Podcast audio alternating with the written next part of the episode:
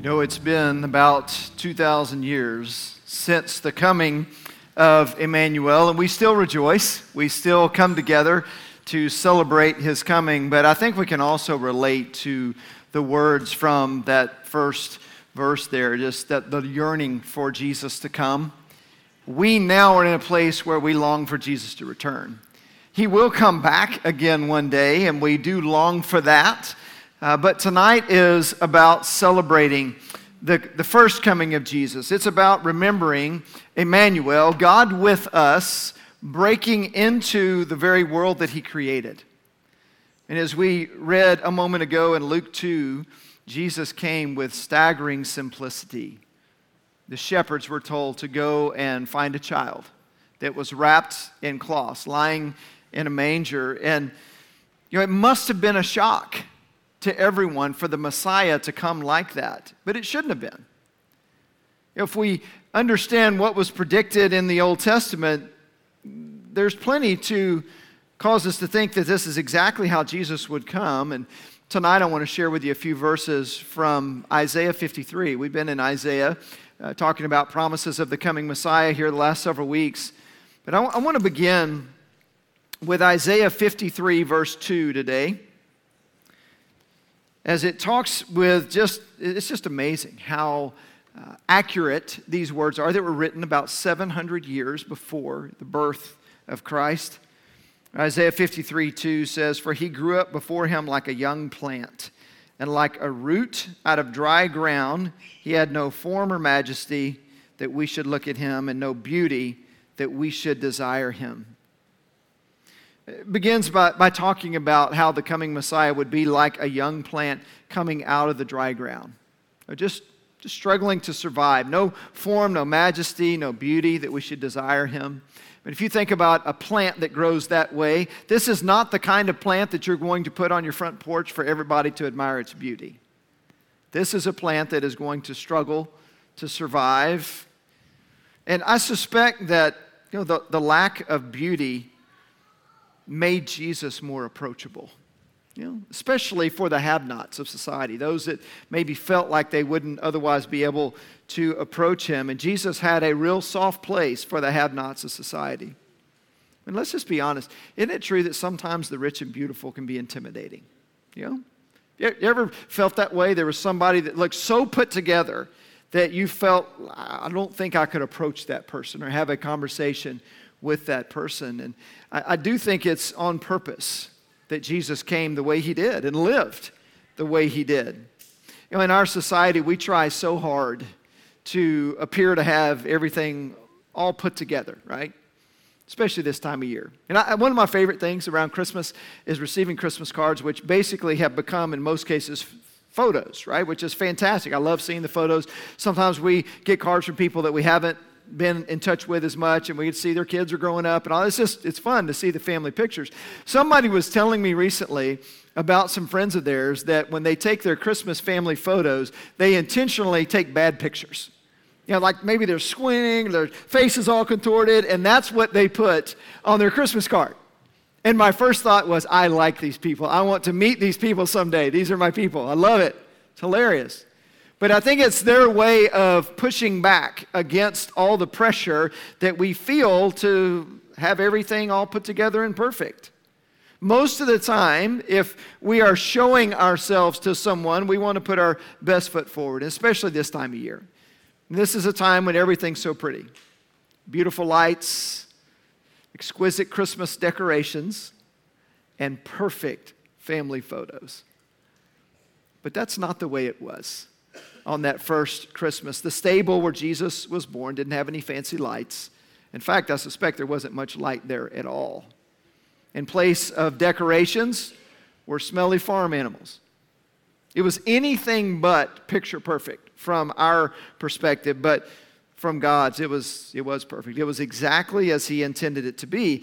And I believe the environment into which Jesus was born set the stage for the rest of his life and his ministry. He was like a root out of dry ground. No majesty, no beauty to attract us to him. And I think that was exactly the point. When he became one of us, Emmanuel, God with us, he became one of us. an ordinary man that anybody could relate to. And because of that, among other reasons, Jesus was the most approachable person who ever lived. And I really want you to hear me on that, especially if you feel a bit like an outsider when it comes to spiritual things. Like, I, I know it's Christmas. I know some of us are here that aren't normally, and maybe this whole church thing just, you know, just kind of isn't your thing. And because of that, it's possible that you could feel a bit like an outsider. Now, I want you to know that we go out of our way to try to create an environment where everybody feels welcome, everybody feels loved.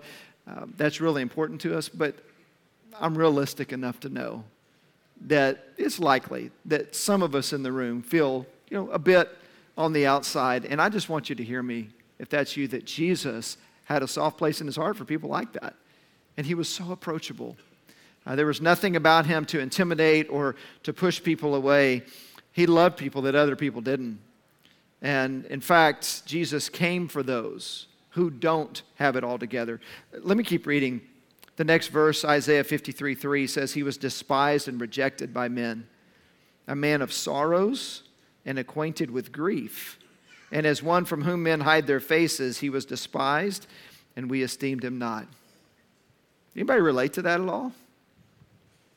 Can you relate to what it would be like to be despised and rejected by others? To be a man or a woman of sorrows, acquainted with grief? Feel like you're one that others may turn their faces away from for whatever reason? Being despised, not esteemed by others? That's describing the coming Messiah. And that's exactly how it played out in Jesus' life. The fact that he loved everyone, and especially those that everybody else didn't want to have anything to do with, that caused a lot of trouble for him. It got him in trouble with people in high places. And the fact that he didn't follow all the religious rules really upset those in authority, and ultimately his claim to be God in human flesh cost him his life. That's what we read about next. Isaiah fifty-three, picking up in verse four, says, "Surely he has borne our griefs and carried our sorrows, yet we esteemed him stricken, smitten by God and afflicted. But he was pierced for our transgressions. He was crushed for our iniquities. Upon him was the chastisement that brought us peace.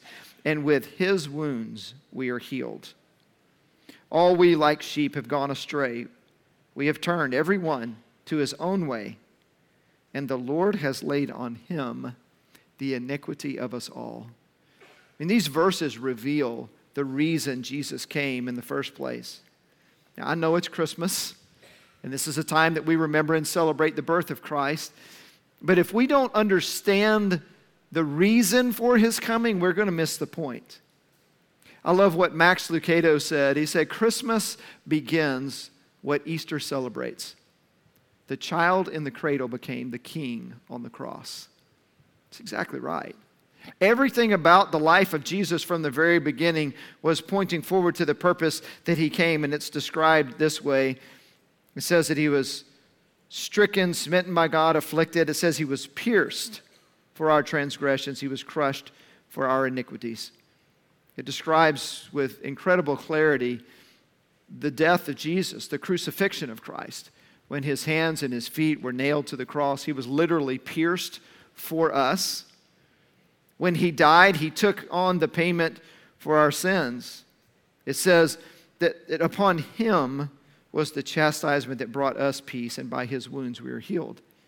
What he's talking about here is the fact that Jesus paid the full penalty for sins that you and I owe. The Bible tells us the wages of sin is death. Death is ultimately separation.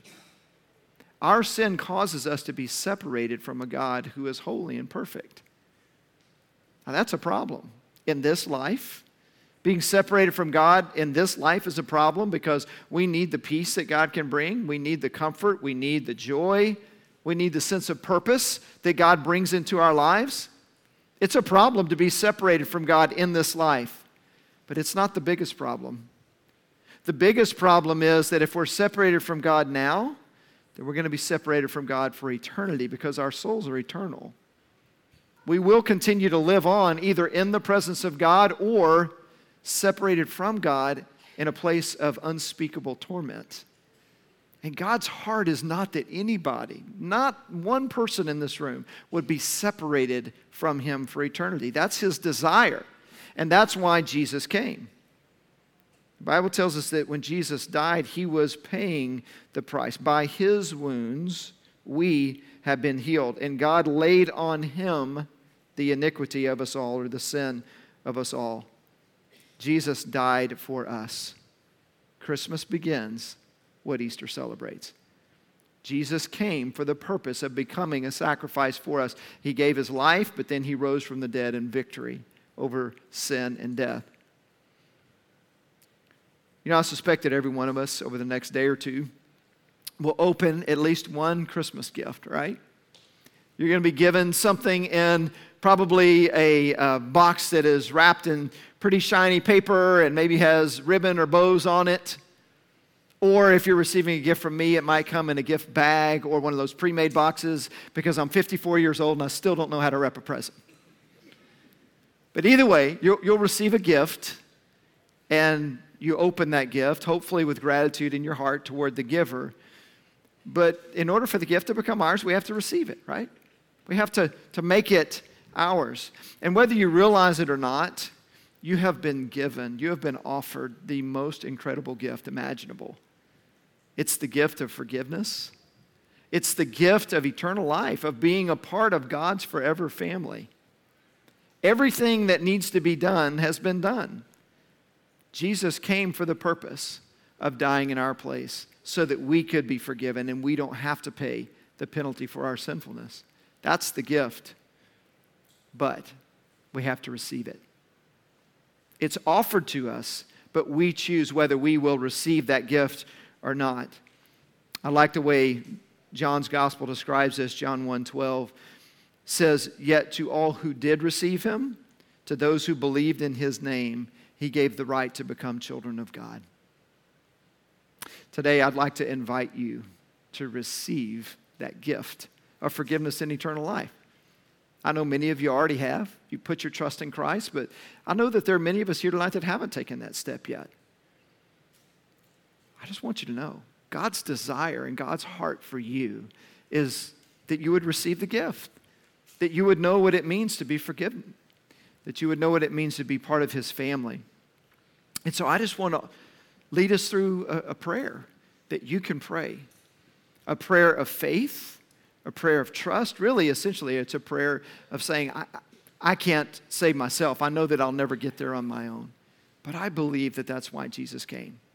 I ultimately believe that Christmas began what Easter celebrates, and that Jesus came for the purpose of becoming our sacrifice for sins. So I want to give you that invitation right now to pray a prayer, a prayer of trust, a prayer of faith, a prayer of turning away from your sinfulness and putting your faith in Jesus. So let's pray together. Let's bow our heads. If you're ready today to take that step of faith, to say yes to Jesus, to receive him, and to become his child by faith, I want you to pray a prayer like this. I'll pause after each phrase, so just in your own heart, you can repeat this back to God. God, I confess that I'm sinful. Thank you for sending Jesus to earth to become my Savior. I believe Jesus died on the cross for my sins and rose again on the third day. Right now, I turn away from my sin and I receive Jesus as my Savior and Lord. Thank you for saving me and making me your child today. Amen.